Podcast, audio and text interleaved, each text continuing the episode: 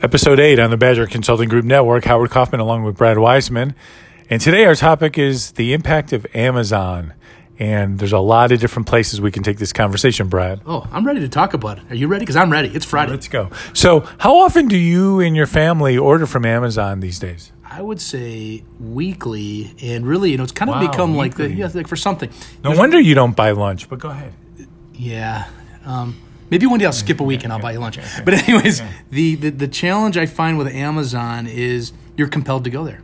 I mean, you, you, you don't have to get out of it You don't have to leave your house, and more often than not, they're price competitive. And Name something Amazon doesn't have. That's tough. That's tough. CBD.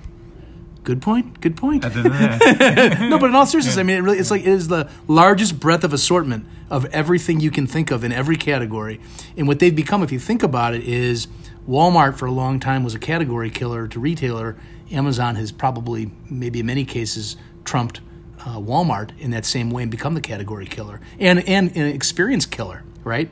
No one online can duplicate what Amazon does for the consumer. Yeah, and as we've talked before in earlier episodes about an arms race going on, and there's a quote of Amazon's trying to become Walmart before Walmart can become Amazon. And if you really think about that, to your point, that makes just a lot of has a lot of different implications to really life. And so Amazon, there's the delivery of product, to your point, of everything under the sun.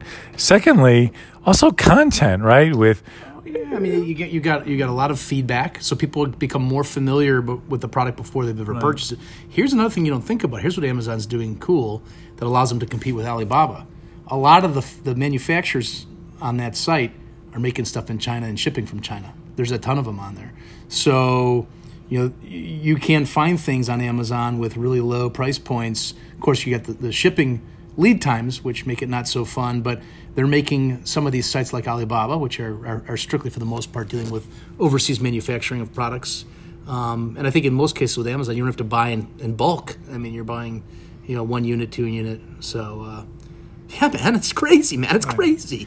And then the other game changer that happened, what, six, seven years ago, maybe longer now, was how Amazon tested and rolled out Prime, right? So you talk about building loyalty, you talk about really a loyalty program, and Prime's delivering not only the products and the free shipping or the next day shipping, but in addition, the content from programming in terms of things that you can download.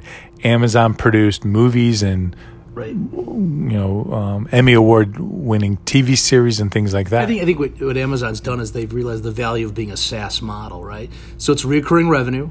A lot of time people have memberships to things and they never truly are using the membership. So Amazon, not that they're trying to make all their money on your membership costs, your monthly membership costs, but a lot of the time they are. What if you don't buy something for six months, but you're still spending that whatever is fifteen bucks a month or so they man, they're gouging you, man. They're taking money from you. Yeah, and then there's the whole B2B side of Amazon about the services they provide the Amazon marketplace with fulfillment and customer service. Um, and then there's then totally separate the large cloud computing services that Amazon offers corporate customers, Well, actually, including the government. I want to go back to one thing you, Yeah. you talked about that's a key topic. Um, how could I not say that on this show? Key topic um, is it's really become an educational source. I mean, I know a lot of time I may not even buy something on Amazon, but I'm going there to read reviews. So they've got such a large content base from their customers. Um, they don't have to build that; it's coming right from the customer.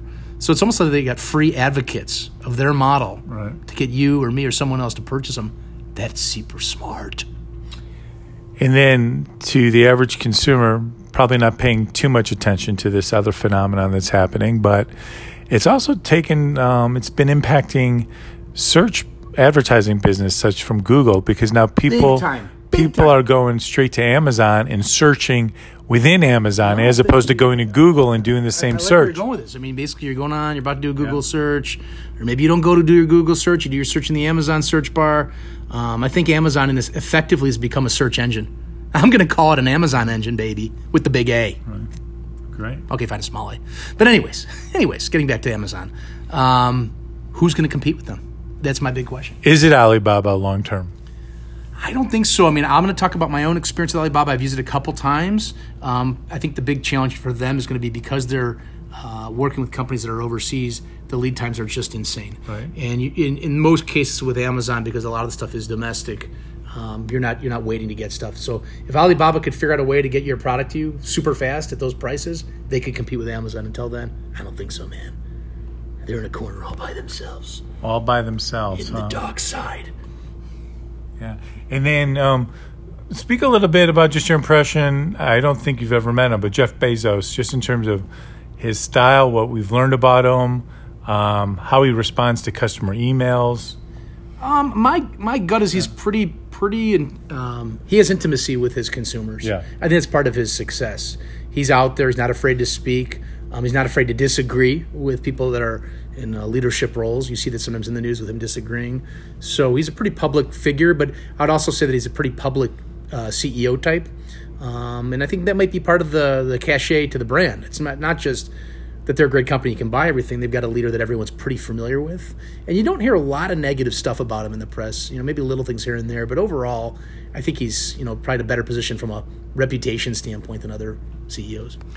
And then what about some other issues relating to Amazon as it relates to like workplace employment practices? Because to me, they seem now a little bit challenged. You know, for many years, there's been a lot of scrutiny about Walmart and their practices, and it always was a weakness from a public perception standpoint. And to this day, many circles it still is, but Walmart's at least been trying to address that slowly but surely.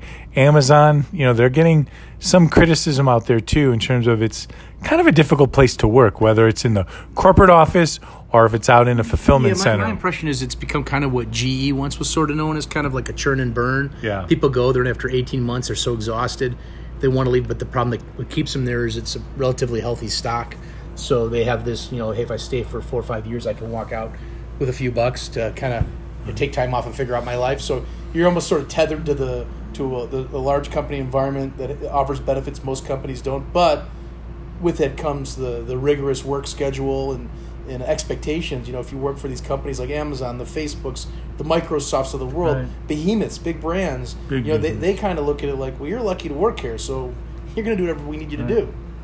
It's really bad, Howard. really bad. well, Brad, this has been a great discussion, and I know. It was awesome. I know we were also were talking about we also next time our future topic we also want to talk about LinkedIn. Oh, LinkedIn, baby. LinkedIn.